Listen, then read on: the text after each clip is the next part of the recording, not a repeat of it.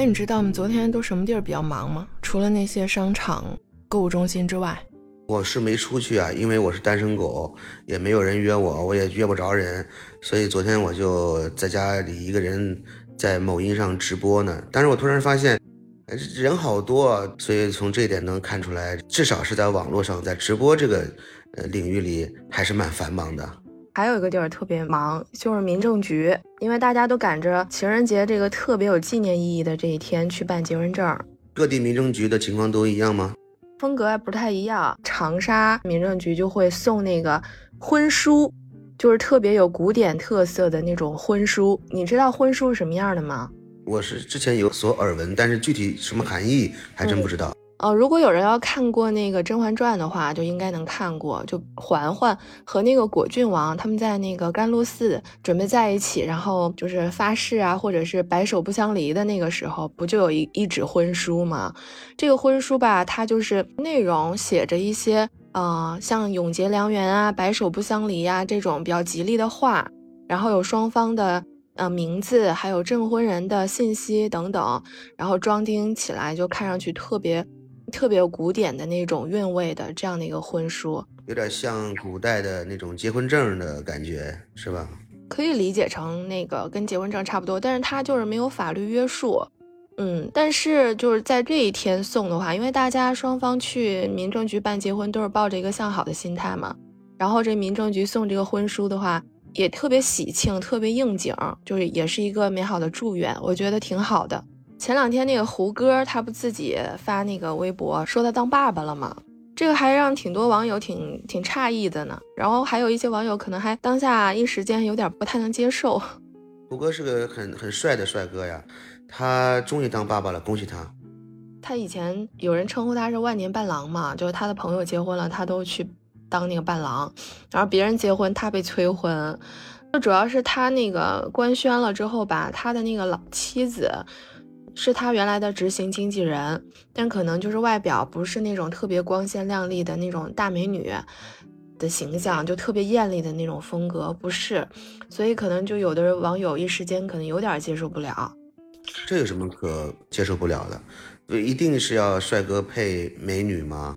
其实我觉得作为一个这么优秀的演员，而且胡歌在业内圈内的。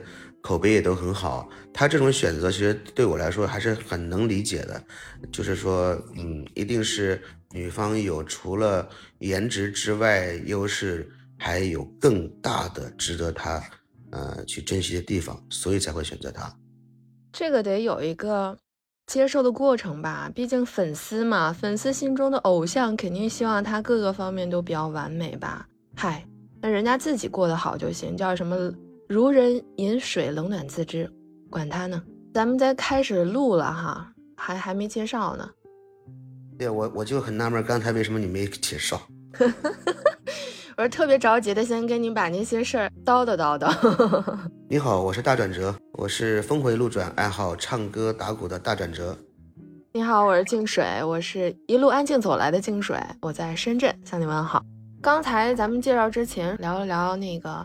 昨天好多人结婚，好多新人结婚，然后胡歌万年伴郎结婚，但是吧，那个整体看好像最近几年结婚的人越来越少了。你看，有数据统计，二零二二年才有七百万对新人结婚，而且这个是四十二年以来最低的一个量。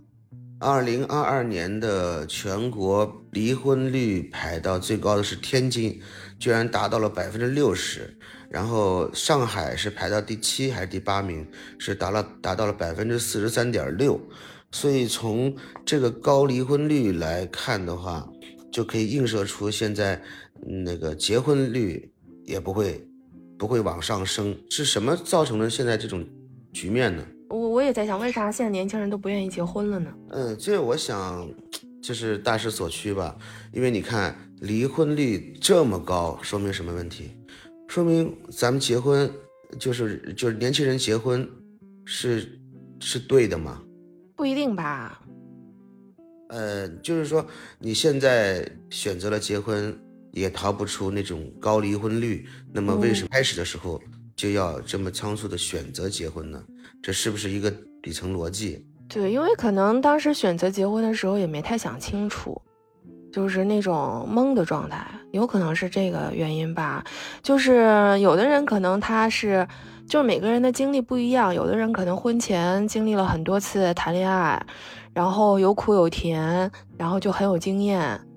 但是有的人呢，他可能不一样，就是像我自己结婚的时候，我的那种感觉就是懵的，我不知道。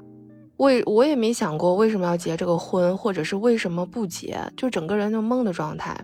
嗯，我挺我挺赞同就是那句话的，就是结婚之前一定要多谈恋爱，不管是什么结果，不管这个过程是是苦是甜，但但这个经历吧，都会让你都会让你成长，然后也会让你自身的经验变得更更充沛。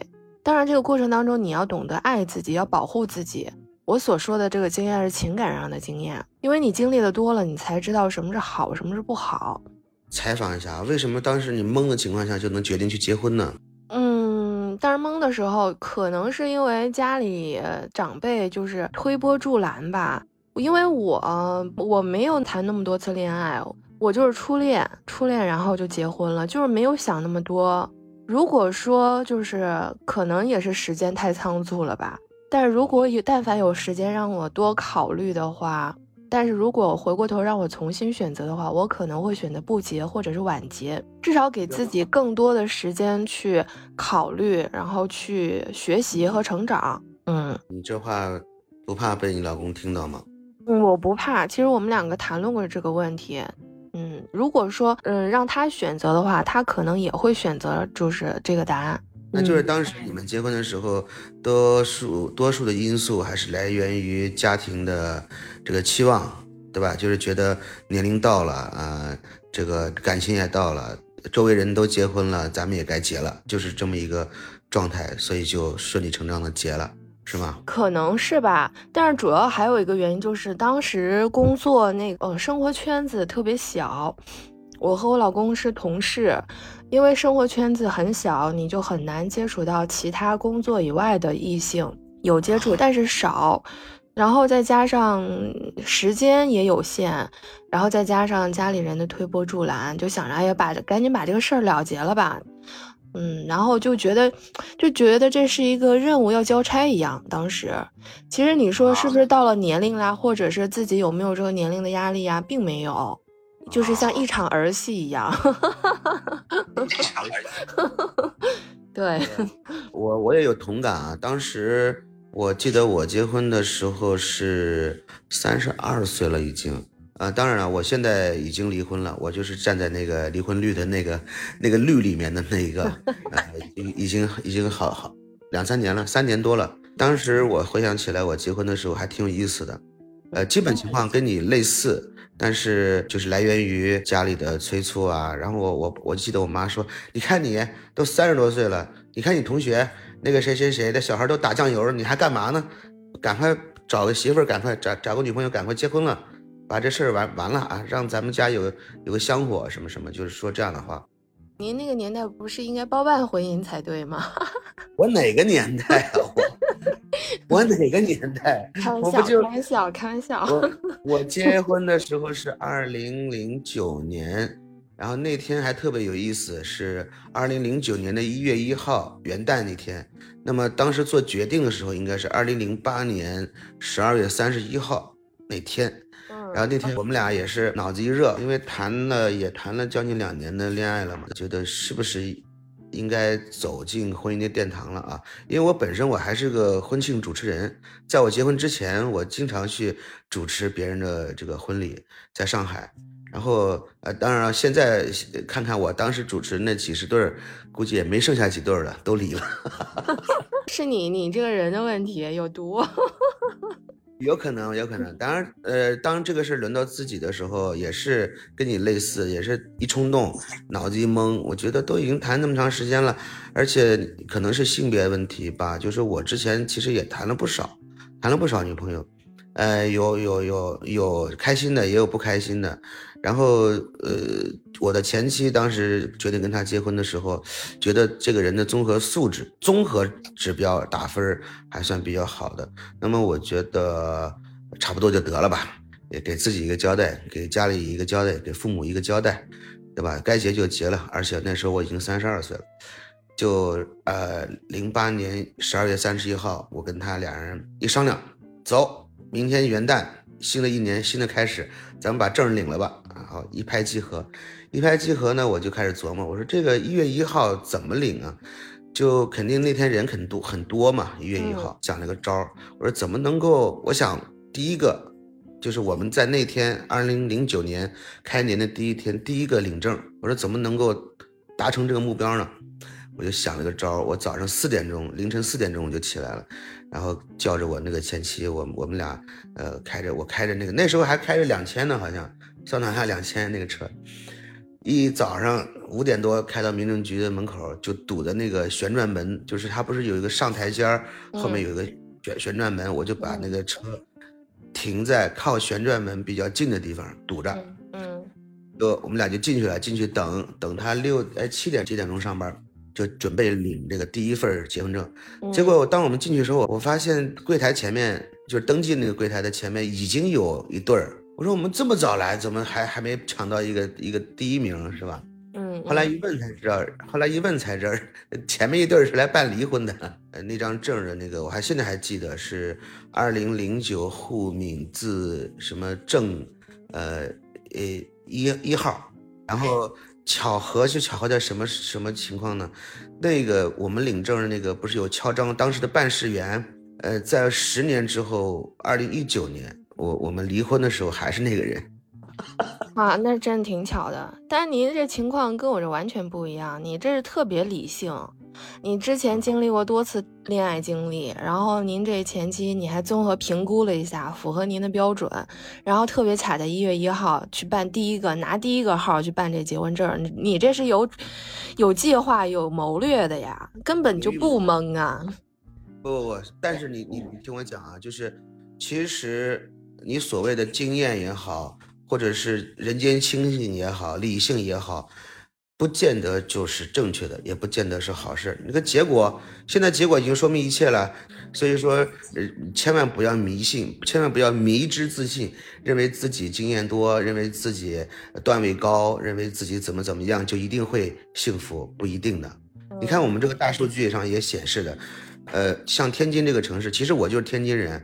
我我祖籍在天津，居然看到天津排了，终于排到这个全国第一，离婚率第一，还 达到百分之六十，所以所以说这是个普遍现象。那么我想现在我们身边年轻人如果也看到这个数据，或者说感受到身边的朋友啊家人都在经历这样的高离婚率的一个时代的时候，他们会反思为什么我们现在就是到该结婚的年龄，我们就一定要结婚呢？与其走到最后那个不可收拾那一步，为什么开始的时候不想好呢？他们可能会会这么想，就是就是我认为的第一个。第二个呢，就是从结婚就婚姻这个本质上来说，你认为婚姻的本质是什么？我觉得这是一个挺深的话题，像我这种比较浅显经验的人，嗯，不知道怎么回答。但是我觉得，哎，你刚问题是什么来着？我就是问你。婚姻的本质是什么？你你理解婚姻的本质吗？啊，我觉得婚姻的本质，嗯，我觉得婚姻的本质是是价值交换，双赢。没错，其实有时候人的这个糊涂啊，或者说呃这个不确定懵的这种状态，实际上是一种福气，实际上真的是福气。呃，不说难得糊涂吧，但是呃，因为。嗯，有的时候人不用想那么明白，想的太明白了，反而不会有太好的结果。想的太明白了，就是反倒是结不结婚无所谓了，对不对？我我说的是，就结婚这一件事儿，想的太明白和想不太明白，其实不见得谁比谁好。我就是想的太明白了。但你刚才说婚姻的本质啊是价值交换，对我很赞同，就是各取所需。从我们那个就是古代远古时期开始变到现代，实际上婚姻是从古代从以前来讲，有可能是一夫多妻或者或者一妻多夫的这种演变到现在一夫一妻制，实际上是我们现在这个物质社会啊，现在这个社会的一个其实就是物质上的一个一个交换，财财力上的一个交换，男女双方各取所需。你刚才说的那个婚书，对吧？我理解成就是古代的结婚证，其实现在的结婚证呢，它也有相同的意义。就是你看现在的婚姻法，嗯，婚姻法里没有说鼓励或者指导人们怎么去结婚，而它更多的说的是，当你们离婚的时候，财产应该怎样分割，对不对？那么，呃，说到财产分割或者是子女抚养问题的话，这就是一种呃利益的再分配。从立法的角度上来看，那也就是，呃，你婚姻的一个本质就是。就是财富或者利益的一个合理的分配。那么从人的感受上来讲，就男方和女方来讲的话，男的为什么要娶的女的，娶一个老婆，他的呃底层需求就是传宗接代，是一种，呃，就是我用我的财富付出就换一个，呃，老婆来传宗接代，是男方的一个最基础的需求。女方找一个丈夫。嗯，有可能就是为了生活能够更好的，呃，继续，或者说以后能够有更好的发展，能够获得更好的物质需求或者精神需求，是一种保护的，就受保护的一种期望。所以说，你看这两种需求搭在一块儿，不就是一种，呃，各取所需吗？那么在他们婚姻存续期间所产生的各种收入啊、财富的积累，就是属于。两个人共同财产，那么到离婚的那一刻，那这个财产又要进行再一次分配。所以你说你理解婚姻的本质就是，呃，利益，对吧？马斯洛那个需求理论，我觉得套在这个婚姻上也挺合适的。就是人的需求，人性的需求，它有几个层面。就是当你遇到一个人，你觉得这个人他符合你需求当中的一部分需求，那你肯定会觉得就是有有想要结婚想法。我之前看过一句话，就是关于婚姻，他说结婚的预期效益如果是大于单身的预期效益的时候，人们才会选择结婚。我觉得这个就挺现实的呀。你刚刚说了传宗接代嘛，结婚之后的那个预期效益嘛，然后比如说你像很多那种什么豪门联姻呐，它这种也是结婚的预期效益要大于单身的预期效益吗。我举个反面例子，极端例子，如果呃女方或者。特别，尤其是女方，如果是没有生育能力，那么男方他会觉得他的预期价值就达达不到了，对吧？这个是不是就产生一个非常大的危机？如果女方嫁到嫁给男方之后，发现这个男方的财力和能力，甚至不像他们就是之前预期的那种那么强大的话，他是不是也会产生危险的这种信号？就是预期达不到的这种信号，是不是信心也会开始动摇？我觉得看他什么样的目的，如果他有这个目的性的话，如果就是但凡有一点可能跟他的目的性不太一样、不匹配、达不到的话，那肯定会动摇。另外还有一点啊，就是，呃，刚才你说的婚姻的本质就是物质呃价值交换嘛，那么它就必定牵涉到一个问题，就是结婚是需要成本的，是需要成本的。那么这个成本如果是很高，代价太大。也是会导致现在年轻人越来越不想结婚的一个原因。你知道我们就是结婚的这个这个行为都会牵扯到哪些方面的成本吗？我觉得年轻人现在不结婚有多方面考虑吧。首先，就很多人他就恐婚，他就不喜欢被束缚的那种感觉。婚姻是围城，外面的人想进去，里面的人想出来，它本身就会束缚一些东西。然后还有呢，不想结，就是你刚刚说的，可能以前人结婚的时候是，嗯，没有想那么多，但是现在的年轻人他就会想那么多，他有很多的渠道可以获得这些信息，就是让他知道真实的婚姻是什么样的。当他面对一些比较负面的信息的时候，比如说像离婚啊、背叛呐这些，他肯定是有悖于他理想当中的那个婚姻的那个状态的吧，所以我觉得会有一种恐惧。一种是他害怕被束缚，然后一种会有恐惧感，就是所谓的那些什么誓词啊都没有神，没有什么神圣感了，就是不离不弃的那些誓词啊。然后再有一点就是，可能女性在这方面思想更独立了，她们就是不是像原来父母那一辈可能会对男性有一些依赖，但是现在嫁一个老公或者不嫁老公，可能对她的生活没有太大区别。我觉得最重要的一个点就是不将就，维持婚姻，你是需要两个人可能收敛一部分东西，就相互迁就。但是有的时候，你要是迁就时间太长了，或者让你觉得忍耐的时间太长的话，就是很难受。就是不将就的婚姻，我觉得才是一个真正轻松美满的感觉的婚姻。就如果没有遇到彼此相爱，然后又很合适的人，那就宁愿选择单身，对吧？他也不愿意选择一个跟自己不爱的人或者是不合适的人在一起生活。咱们说一个最基本的一个呃现实性的问题：如果男男方男人要娶一个女人的话，他首先要有房吧？如果没有他没有自己的住房，没有自己的呃购买的一套住房，是租的房子。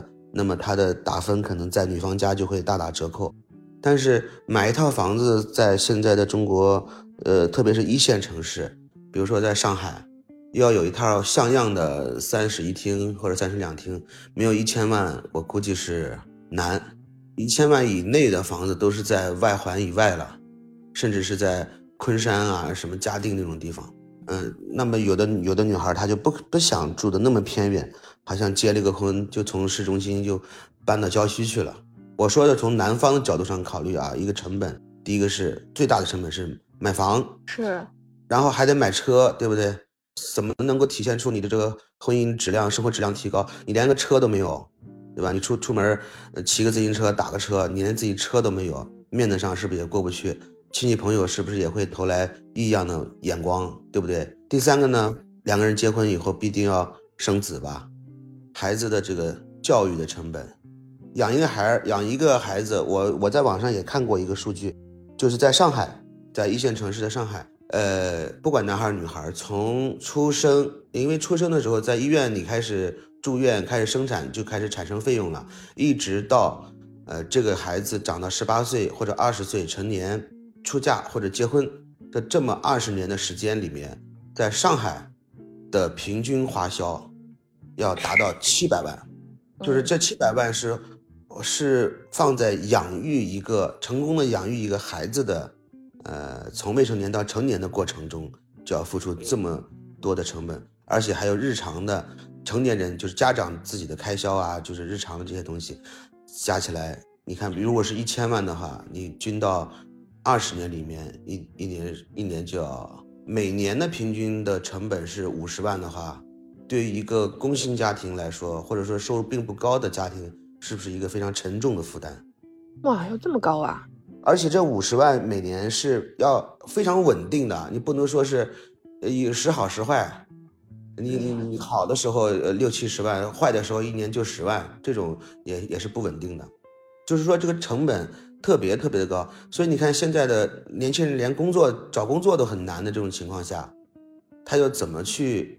他都不敢想，对不对？结婚要付出的成本又是多么的高，但这个是根据，如果是城市不是一线城市啊，如果是二线、三线、四五六线城市，可能会递减，但是但是当地人的收入水平也是递减的。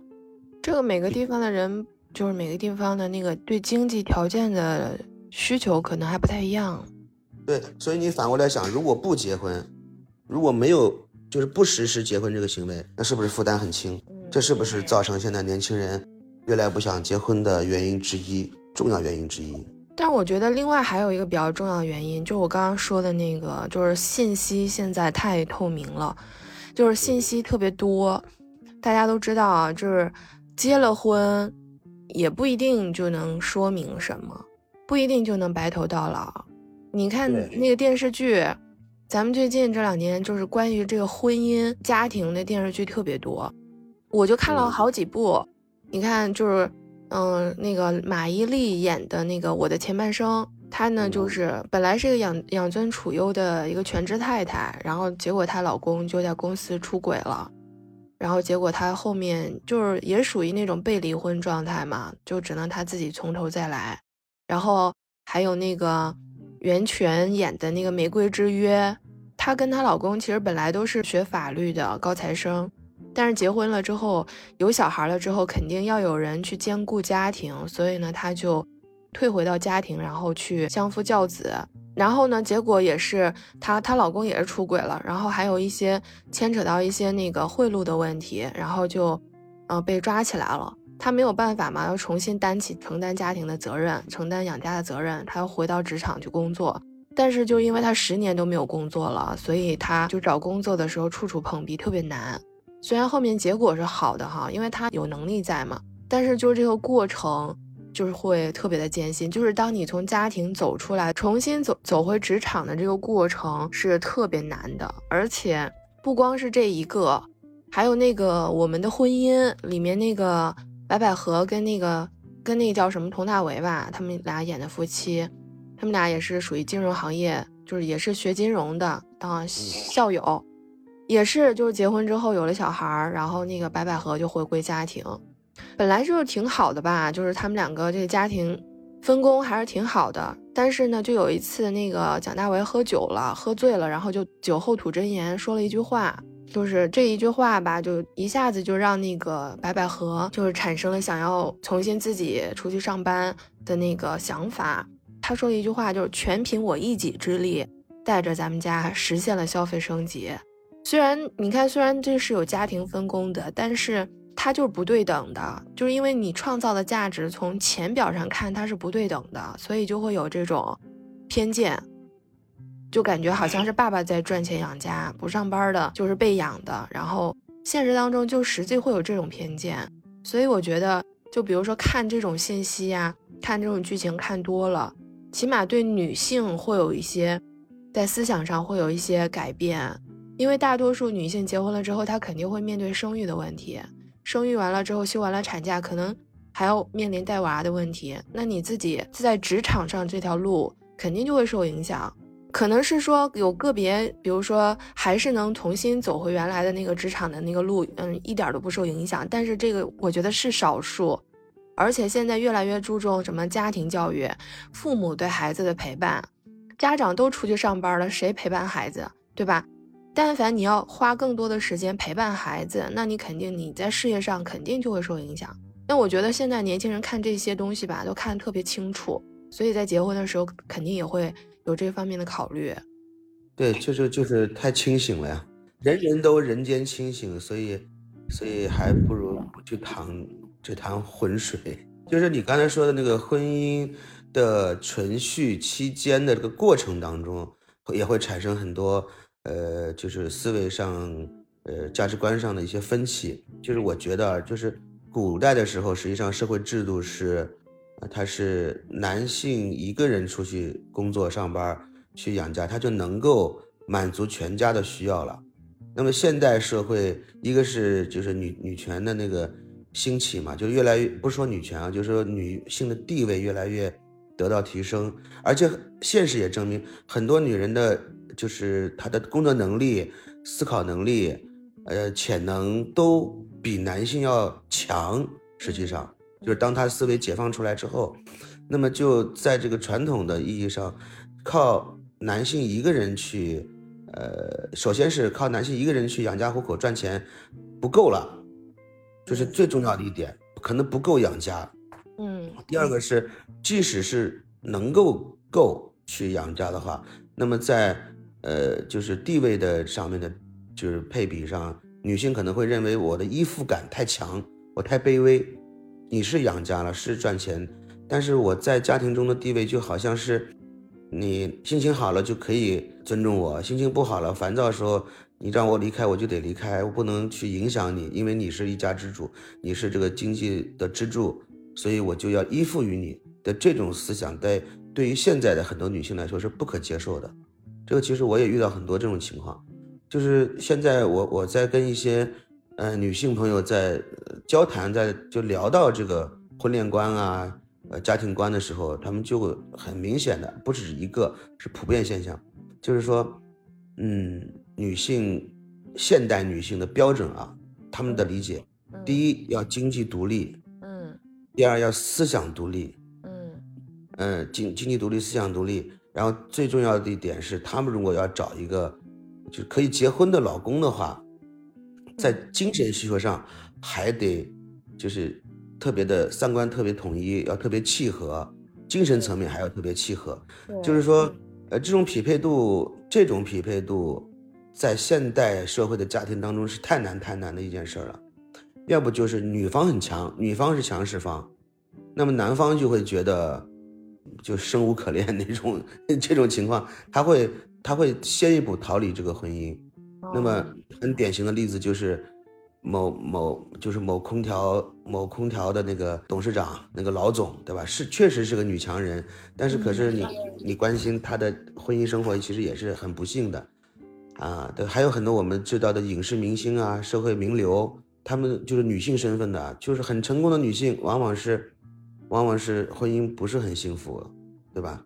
这个是个案吧？不是个案，不是个案，当比率达到百分之六十的时候，就已经不是个案了。好吧，好吧，嗯，我又浅显了，因为我们要现在大数据时代，就是说我们分析问题还是要看数据的。其实原来我也不不不太关注这个数据的问题，但自从我玩上直播了之后，我发现这个数据非常重要。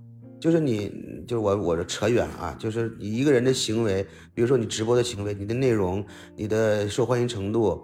嗯，包括你，你受众群体是男的多还是女的多，什么什么年龄段多什么的，数据一目了然，不用去你自己去自己瞎猜、瞎想、瞎分析，对吧？咱们从数据上也能看到，现在婚姻就是全社会的，就是婚呃婚姻状态，不管是结婚的还是离婚的，还是说那种所谓的僵尸夫妻，你你知道僵尸夫妻吗？僵尸夫妻就是所谓那种开放式婚姻。哦，不知道，嗯。哎呀，太棒了！不知道就好，就怕你知道。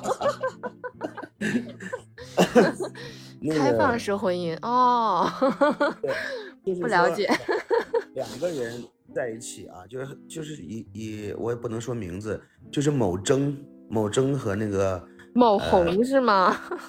对 对对，他们他们是因为他们不能分开，不能呃，就是离婚的一个。最重要的原因就是两个人所共同创造的财富太大了，太巨大，有有利益的那个捆绑。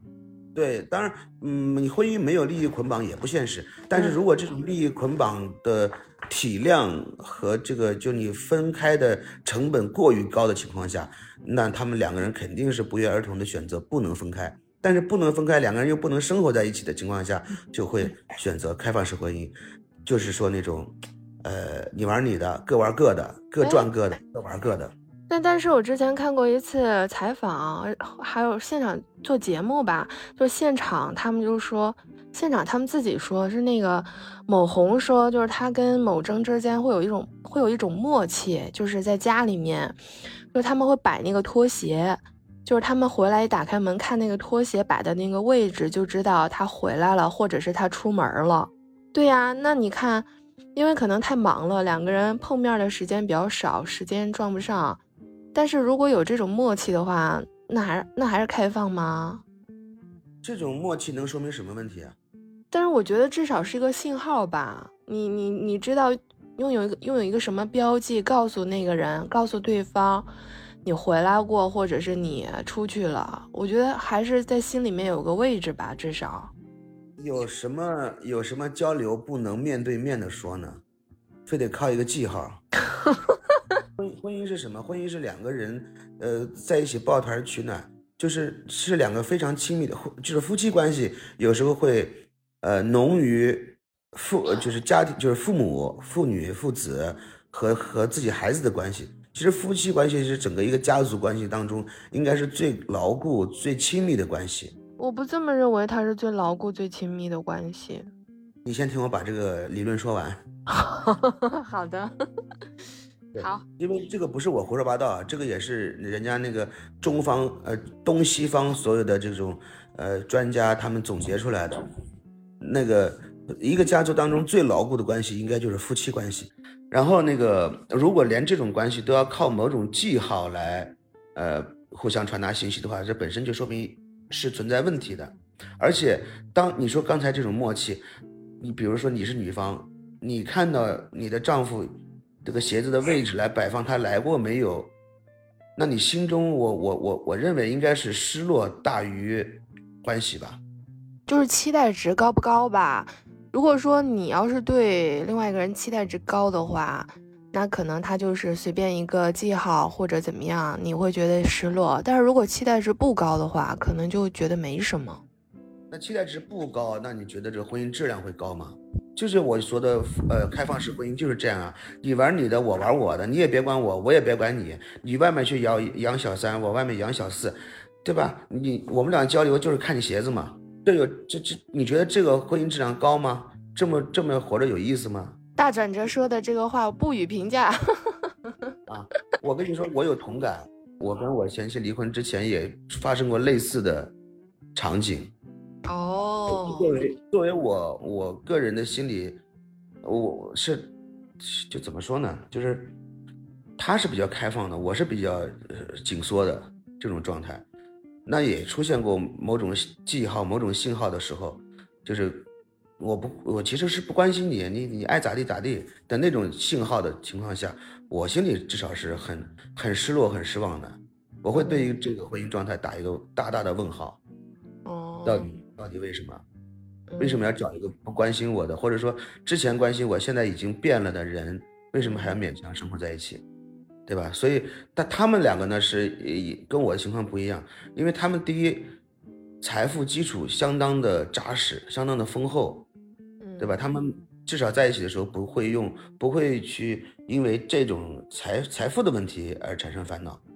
第二个就是他们俩已经达成一种默契了，这也是一种默契，就是你玩你的，你小三小四，我小五小六，对吧？各自不影响，各自都很开心很快活。然后我们在共同面对媒体、共同面对观众的时候，我们又是很恩爱的一对儿。对于我们个体来讲，我们没有任何损失。哎，这个他们也是生活在上海。你刚刚说的这个信息是坊间证实过的吗？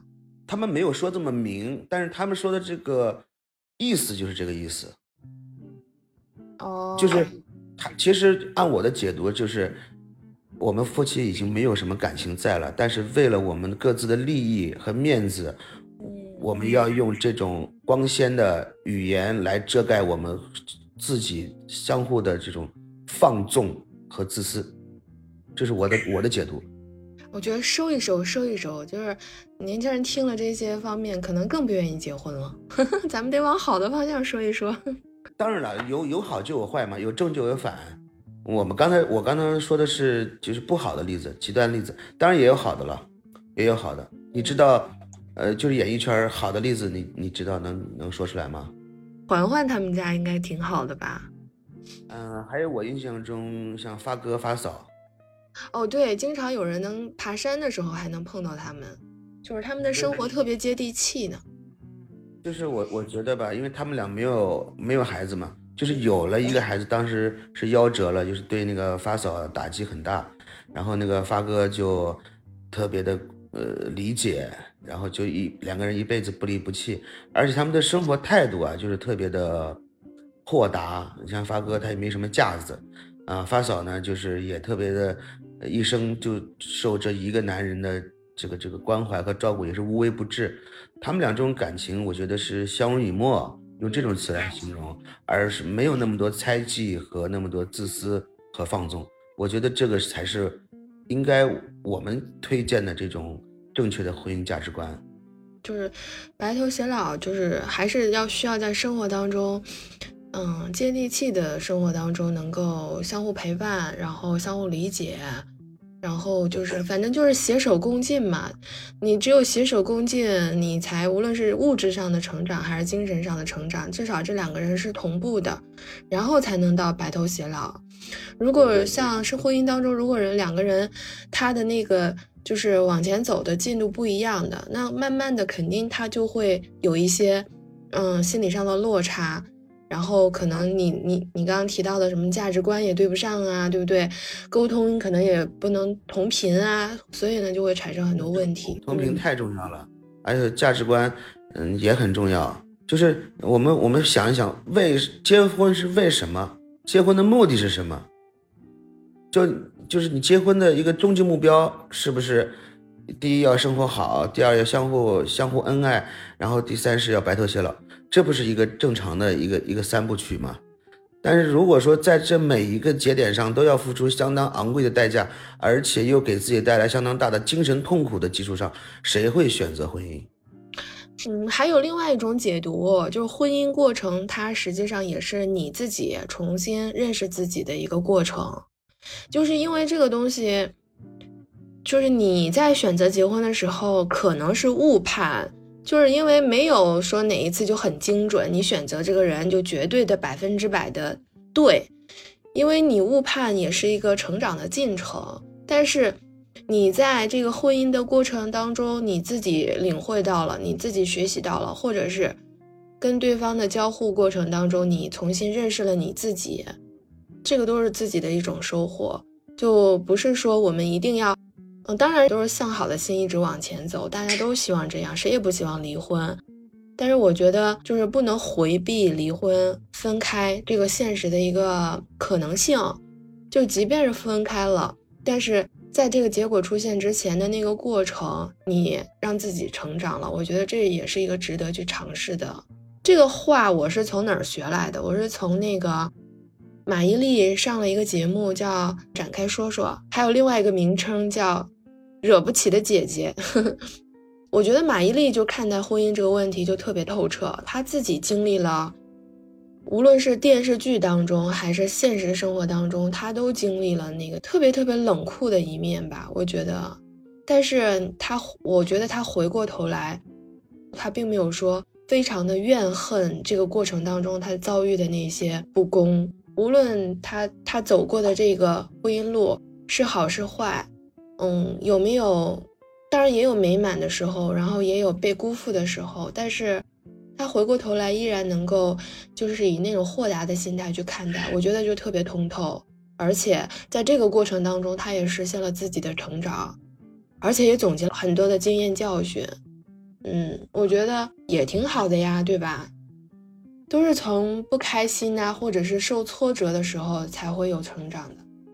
就是烦恼即菩提，是吧？就是就是我们我就是另外一个层面上的，就是从从这个某教的这个这个观点来说的话，啊，对我这儿插插一下，打断一下，那个咱们以后录节目就是人名字尽量别说出来，然后就是说这是另外一个层面的问题，就是烦恼即菩提，就是你你只有产生痛苦、产生烦恼的时候，才是你成长的这个时刻，这个这这是某教的一个一个一个基础观点。其实这是一个呃另外另外一个话题了，就是我们我们还是把把它拉回来，拉到我们社会上接地气的这种，呃人有烟火的气息的这种观点上来来讲，就是如果当年轻人预判到一段婚姻会承受一些嗯不必要的痛苦的时候，我说的是预判啊，或者说期望不大的时候，他大概率会选择不去结婚，嗯，对吧？所以说，我们我们我们还是嗯，希望即将走进婚姻殿堂的那个，你像今天是十五号，昨天嘛结婚结婚高峰，就是真心的祝福这些呃年轻人情投意合的年轻人能够有情人终成眷属，对吧？以及以祝福他们在呃结婚后婚后的过生活过程当中能够相互的理解啊包容。对不对？让他生活越来越好。即使是，即使是你刚才说这个词儿叫什么？叫误判，对吧？即使是发生了这种情况，也要把就是嗯，棋手拿着一副不太好的牌，尽量运用自己的豁达的心胸和智慧的头脑，把它打成一副好牌。就是另外还有就是面对婚姻、面对结婚正在犹豫的一些年轻人，我觉得也可以多给自己一些勇气。跨过婚姻的门槛儿也没什么，因为我之前也看过一句话，他说就是是谁说的呢？是林徽因说的。说结不结婚吧，可能都会后悔。巷子里面的猫很自由，但是它却没有归属感；围墙里的狗吧，它有归有归属感，它却终身都得低头。嗯，就是说人生呢，这道选择题怎么选都会有遗憾，所以呢。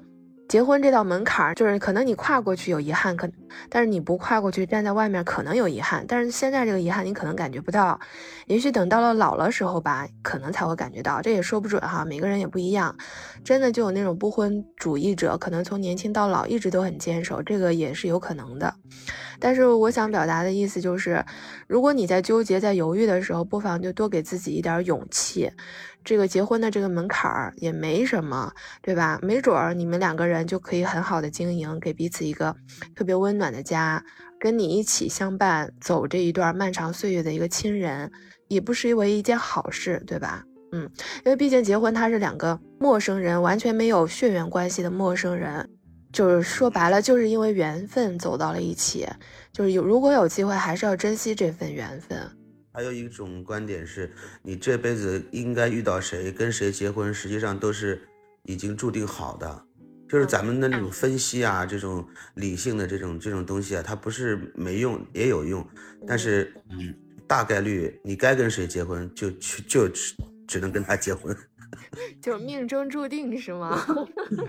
对，就是我我们能够做到的，就是就是在这种命运的安排之下，能够怎么样，能够两个人齐心合力的把日子过好，对吧？你说如果大家都不结婚了，那咱们这个国家这个社会怎么发展？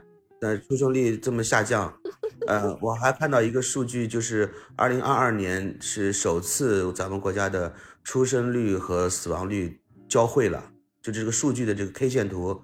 交汇在二零二二年，那么再往后的话，二零二三往后，那肯定就是，呃，就是就反过来走了，就死亡率会越来越高，出生率会越来越低。